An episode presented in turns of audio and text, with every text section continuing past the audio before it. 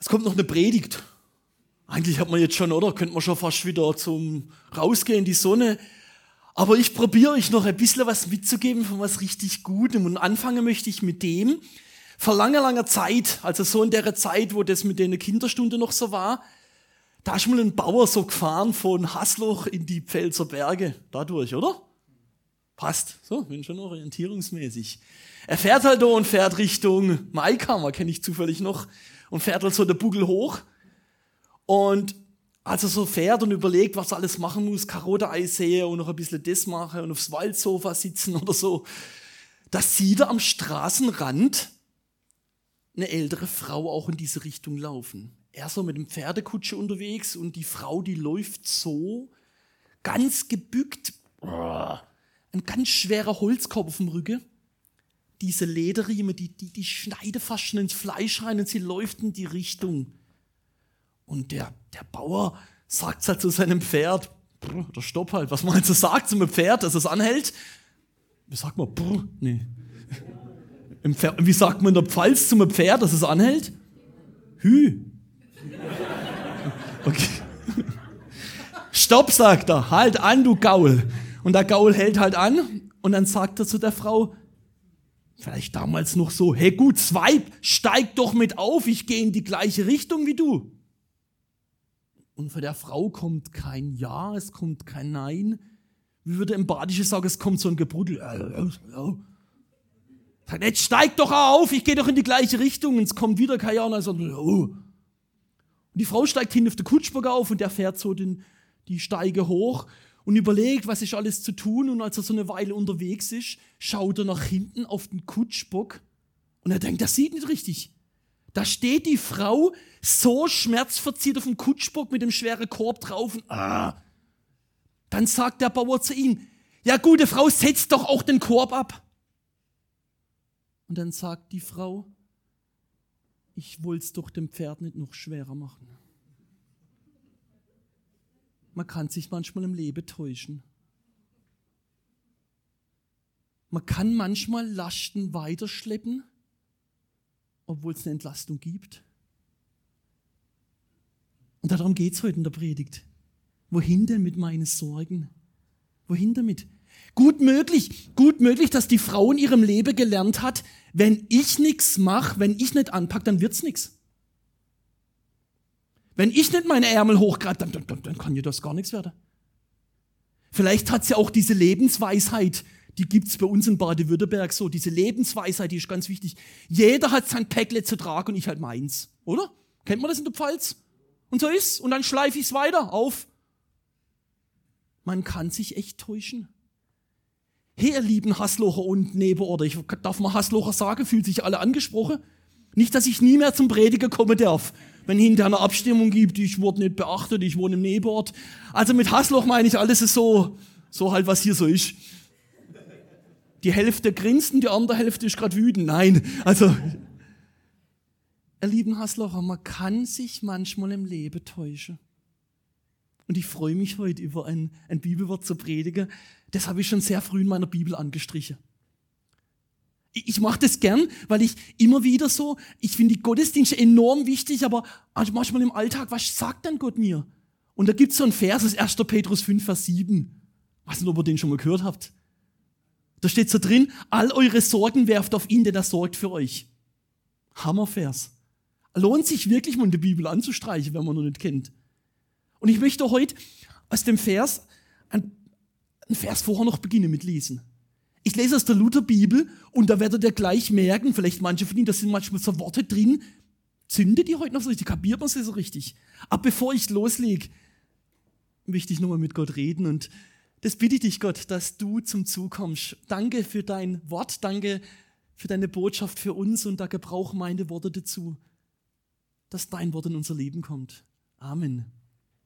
1. Petrus 5, ich fange Vers vor an, da steht drin, Gott widersteht den Hochmütigen, aber den Demütigen gibt er Gnade.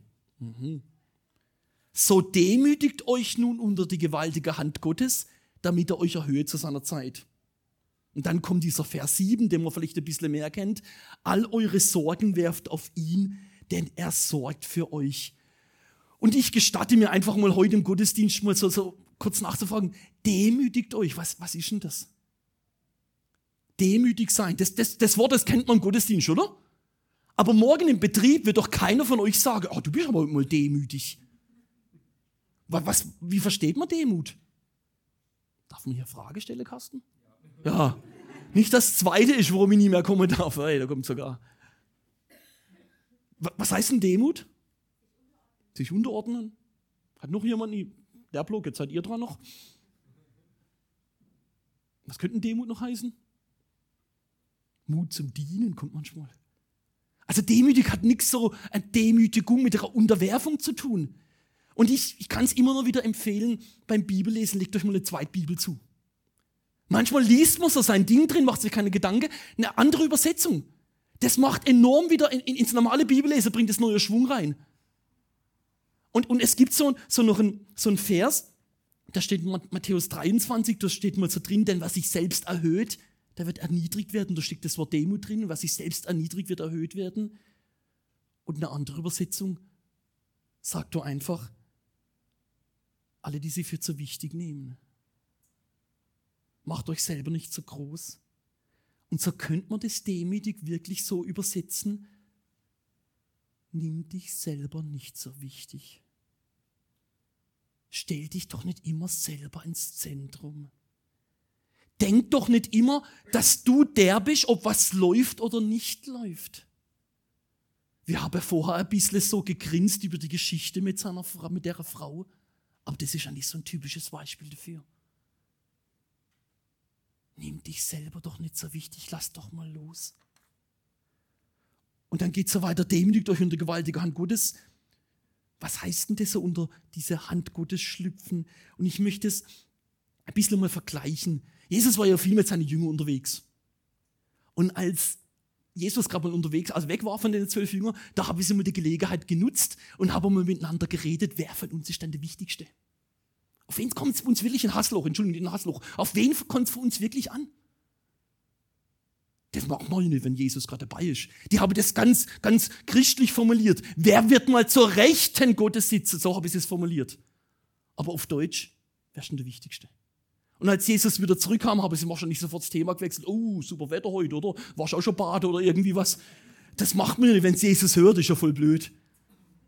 Und jetzt kann man sich so ein bisschen so vorstellen, die, diese zwölf, vielleicht stehen sie so mal halber Kreis oder mal ganzer Kreis. Jetzt nimmt Jesus einfach ein kleines Kind. Muss man wissen, damals Kindergottesdienst, das, das hat nicht gepasst. Das war was für die Erwachsenen. Er nimmt so ein kleines Kind, stellt es in die Mitte, die haben wahrscheinlich gedacht, was macht er jetzt? Und dann sagt er, werdet so wie die Kinder. Vielleicht habe ich die erste gedacht, war es zu warm heute? Was, was sagt er uns da gerade? Werdet so wie die Kinder? Wir reden doch gerade darüber, was ist der Wichtigste von uns? Was meint er denn damit? Ich weiß es nicht so, manche, also sind viele Kinder da, manche von ihnen haben kleine Kinder. Ich weiß noch, wo meine kleiner waren. Was passiert denn, wenn so ein, wenn so ein kleines Kind, wenn man spazieren läuft und sie ist ein kleines Mäuerle? Die gehen doch da gern drauf und laufen, oder? Und dann alleine, alleine, kennt ihr das? Dann lauft man so auf dem Mäuerle. Und was macht so ein kleines Kinderhändli, wenn das Mäuerle ganz schmal wird oder ein bisschen zu hoch? Die Hand geht raus zum Papa oder zu der Mama. Und jetzt denk mal, meine, meine Kinder wären noch ein bisschen kleiner. Jetzt wäre hier so irgendwie so eine große Erhebung da oben drauf würde ich meine Tochter, die Jule, sitzen, mit zwei Jahren, die ist jetzt schon ein bisschen älter. Ich würde sie da drauf sitzen und würde als Papa drunter stehen und sage, Jule, spring. Was macht so ein Kind?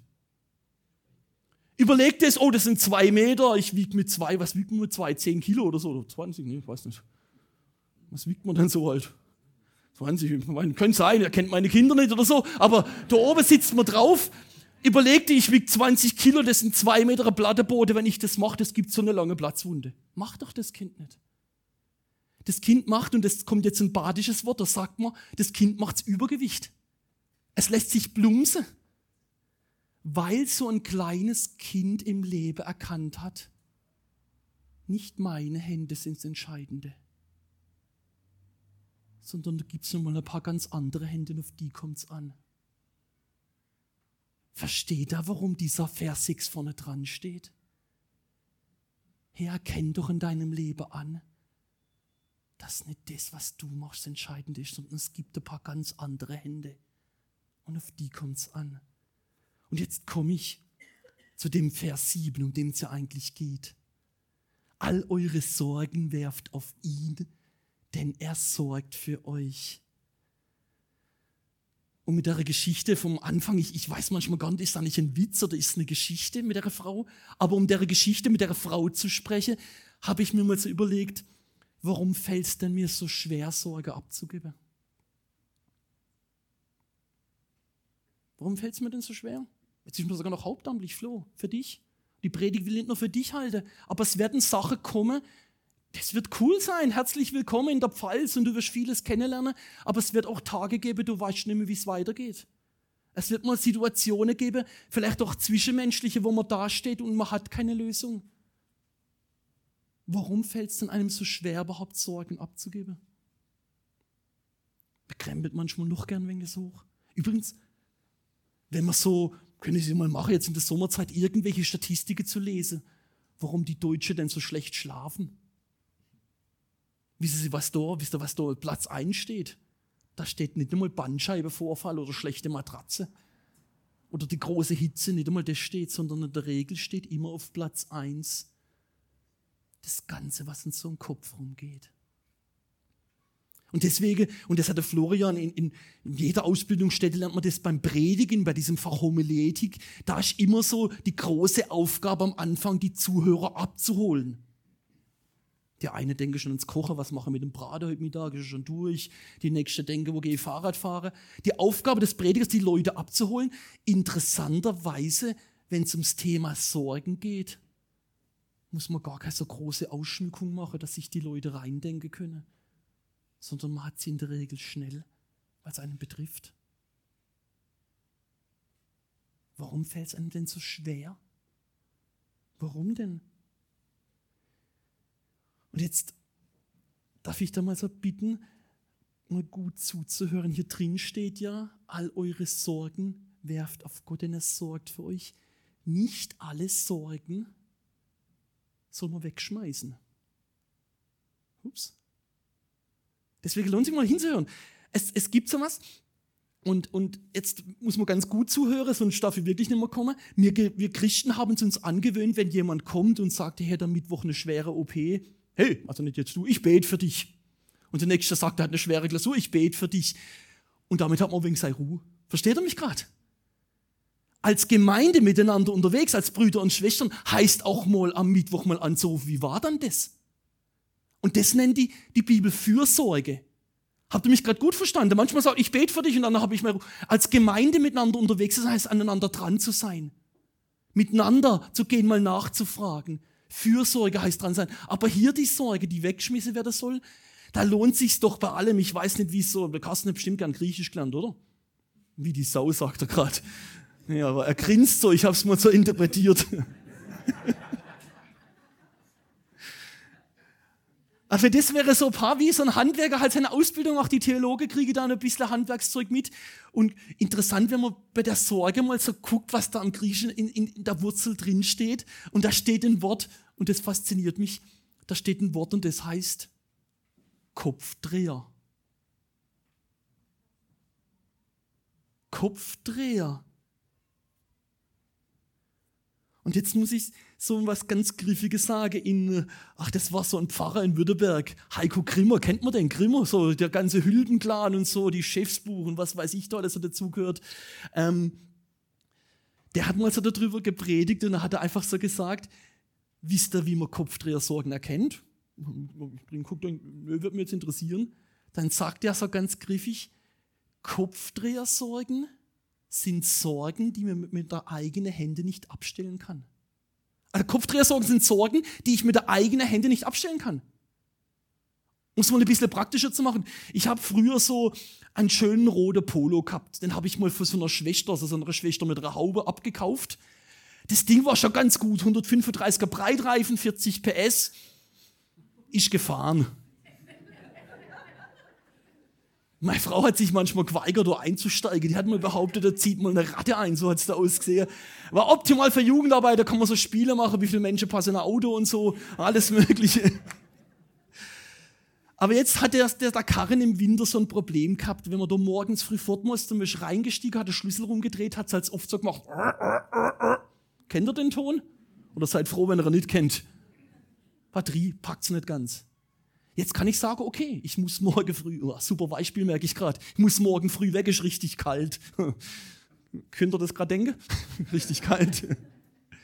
Jetzt könnte ich ja sagen, okay, ich bin Berufschrist. Ich könnte zehn Minuten vorher vor dem Auto knien, okay, wenn es zu kalt ist oder im Wohnzimmer hinknie und bete, dass das Auto anspringt. Warum nicht? Aber ich glaube, dass Gott auch sagt, Amen, zwischen deine Ohren habe ich dir was mitgegeben, was man Gehirn nennt. Vielleicht ist es auch mal dran, die Batterie aufzuladen. Oder in der Werkstatt eine neue zu holen. Ich kann ja auch nicht sagen, und da bitte ich entschuldigt, liebe Schüler, wenn man am Sonntag über die Schule redet. Da bin ich als früher im Gottesdienst geguckt und denke, lasst mich in Ruhe vorne. Ist Sonntag. Aber wenn ich jetzt eine Klausur habe, eine schwere, am, Mittwoch kann ich ja heute auch nicht sagen, hey, boah, heute Mittag, jetzt mal liege in die Sonne und heute Abend gucke ich den Tatort. Morgen gehe ich mal den ganzen Tag in die Sauna und am Dienstag in den Holiday Park und am Mittwochmorgen bete ich, dass die Klausur gut wird. Vielleicht wird er gut sagen, du fauler Kerl, hock dich hin und lerne auch mal was. Aber jetzt, was mache ich denn, wenn sie selber oder deine Mama oder die Oma, wenn die beim Arzt war zu einer Routineuntersuchung und man hat so einen Schatten auf der Brust festgestellt? Und man soll doch bitte in 14 Tagen noch mal kommen, bis die Ergebnisse da sind. Was mache ich denn da? Was mache ich denn da? Und Gott sagt, das hätte ich gern von dir.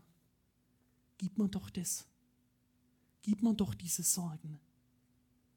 Ich möchte es mal ein bisschen so vergleichen.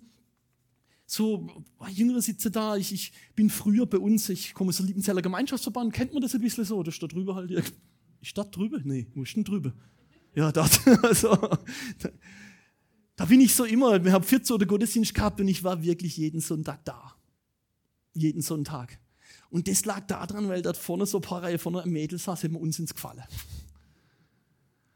hat, damals dann hat, hat mich manchmal jemand gefragt, mit welcher Motivation kommst du in den Gottesdienst? Und ich habe mich manchmal verrückt gemacht, warum komme ich heute in den Gottesdienst? Mittlerweile sage ich, locker bleibe.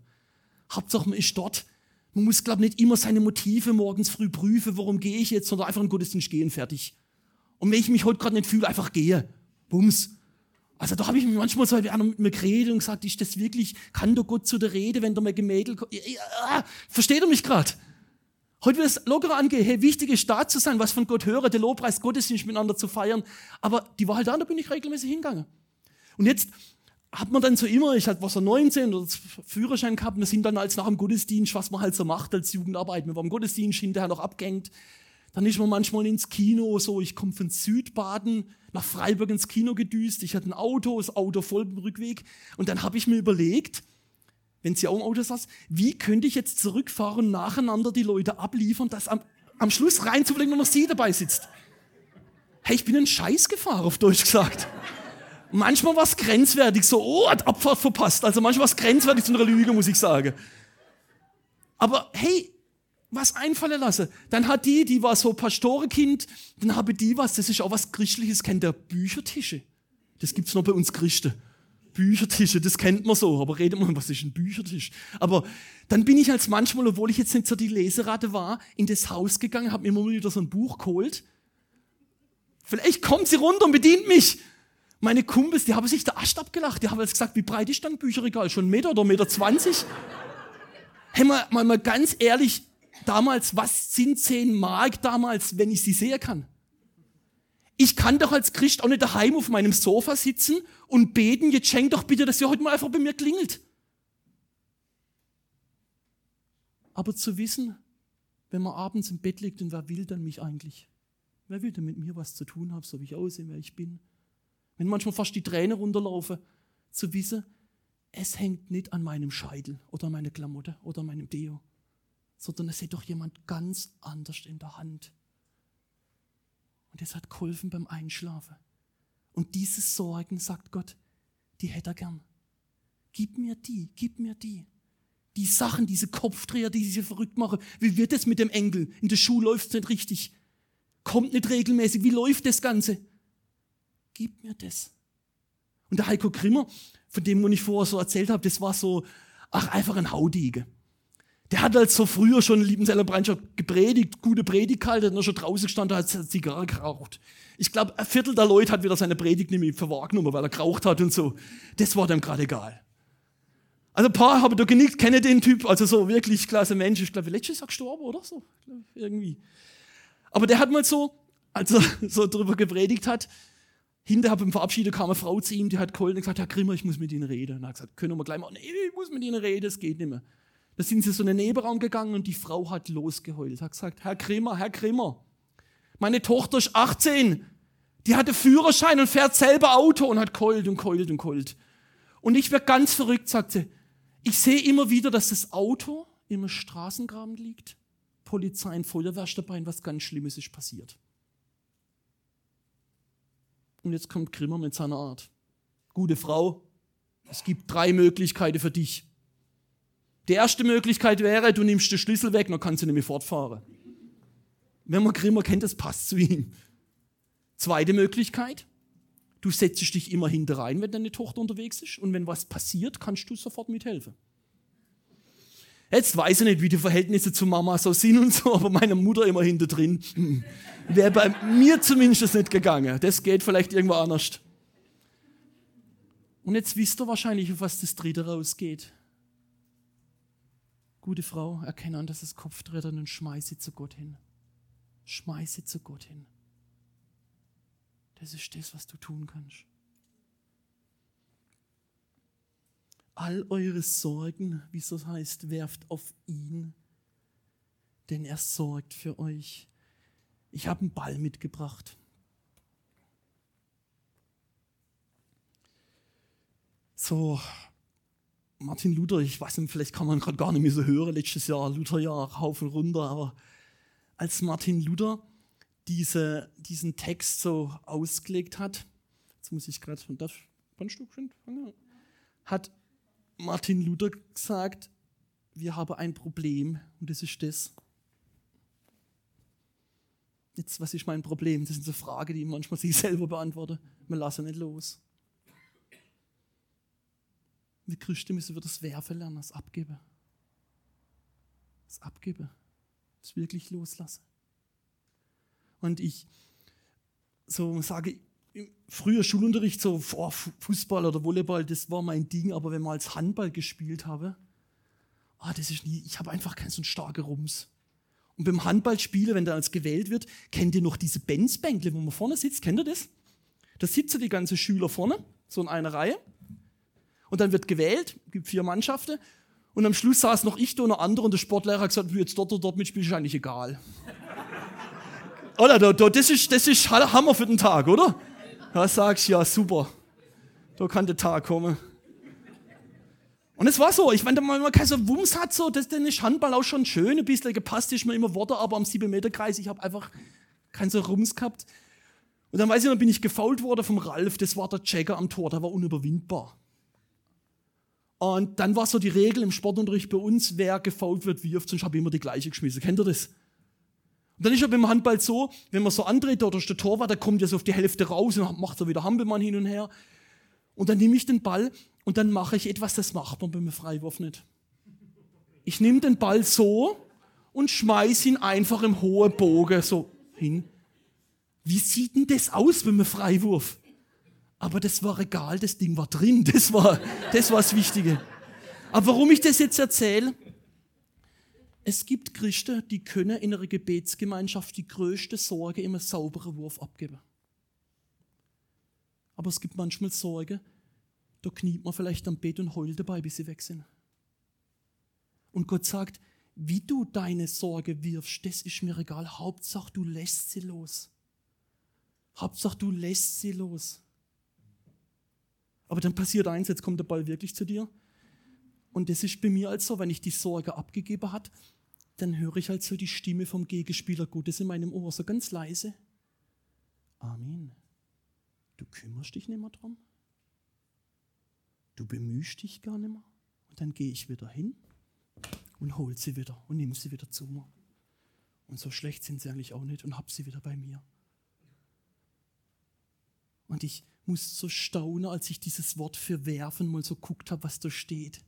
Das steht nicht drin. Und ich habe gedacht, Gott, du kennst mich wirklich richtig gut. Da steht nicht drin, dass das eine Sache ist, die man einmal macht, sondern da steht drin, das ist eine Sache, die ich einfach wiederholend mache, bis sie wieder weg sind, bis sie richtig weg sind. Bis sie wirklich dort sind.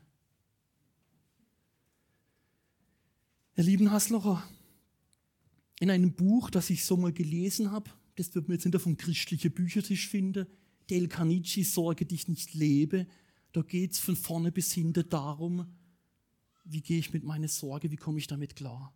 Also nicht so ein Thema, das wir Christen halt mal am Sonntagmorgen behandeln und sonst interessiert es die Welt nicht. Von vorne bis hinten, wie komme ich damit klar? Der Kanichi so, er schreibt man von einem Philosoph, der hieß Jesus und so. Und aber zum Teil ganz gute Sache, also Hammer Geschichte, was da drin stehen, also dass Leute wirklich verrückt wären. Man sagt ja, bei der Mami sagt man nach, wenn sie drei Kinder haben, erst wenn am Samstag nachts zum dritten Mal die Tür zufällt, können sie richtig schlafen. Gibt so Gerüchte. Ich muss sagen, wenn ich im Bett bin, schlafe ich gut. Also heute, nee, heute Nacht um zwei ist mein Sohn von der Freizeit kommen, muss den auch holen, fällt mir gerade ein. Aber jetzt ist eine Geschichte drin von Leuten, die verrückt worden sind, weil sie nicht mehr wussten, wie wird es. Und dann hat der Kanichi einen guten Tipp, so Einschlafstipp hat er. Also erstmal sagt er zum Beispiel, es bringt nichts, wenn du in Sorge steckst, dass du zu Hause an deinem Couchtisch hockst und den ganzen Tag den Couchtisch anguckst. Lenk dich mal ab. Geh unter die Leute und so. Gar nicht schlecht. Und dann hat er was, Einschlaftipps, ein ganzes, fast ein Kapitel drin. Wie schaffe ich es, dass ich abends vor dem Schlafengehen meine Sorge in die Abstellkammer stellen kann? Richtig gut? Darf ich euch mal schon sagen, was ist das für ein Schrott gegenüber dem, was hier steht? Hier steht doch nicht drin, ich habe dir ein paar Einschlaftipps, sondern hier steht drin, wenn man die Sorge abgebe, gebe ich sie mir Gott und er kümmert sich drum. Versteht ihr gerade den Unterschied, warum ich das Buch auf den Boden schmeiß? Gott sagt, hey, wenn du sie mir gibst, dann habe ich sie in der Hand und will mich darum kümmern. Wow. Ich setze es, man, man könnte es auch so sagen, er legt eine Priorität drauf. Wenn er eine Tagesordnung schreiben würde, wird es ganz oben stehen. Weil er sich um das kümmert, was dich so fertig macht, was in deinem Kopf rumgeht.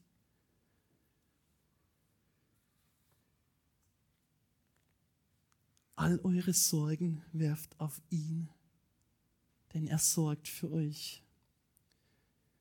Und ganz am Schluss von meiner Predigt, da möchte ich meine Tochter nochmal da hochsetzen. Jetzt weiß ich nicht, ich bin jetzt nicht so der Papa. Also jeder Papa ist stolz auf seine Kinder. Manche zelebrieren das halt zehnmal am Tag und so. Aber ich bin Hammersch. Jeder, jeder ist das und jede Mama und so. Ich komme her und sage, hey, schaut mal her, ich habe meine Tochter dabei und so. Und wird sie da hochsetzen und sage, Jule, spring. Wenn das die Juli jetzt nicht machen wird, wird es mich als Papa jetzt auch nicht gerade stolz machen. Und mal ganz ehrlich, ich weiß es manchmal nicht, wie es Gott geht. Er macht uns als Kinder so ein Angebot und sieht mit an, wie sich die Kinder verrückt machen. Wie sie selber noch machen und schaffen und tun, statt ihm hinzuschmeißen. Und jetzt lade ich dich einfach ein, im Gebet für dich persönlich. Gebe sie ihm doch die Sache, die ihnen sogar durch den Kopf gehen. Schmeiße sie es ihm hin und ich werde noch ein lautes Gebet von hier vorne sprechen. Ich lade dich ein. Red mit Gott und gib's ihm. Danke, großer Gott, dass du jedes Gebet gehört hast.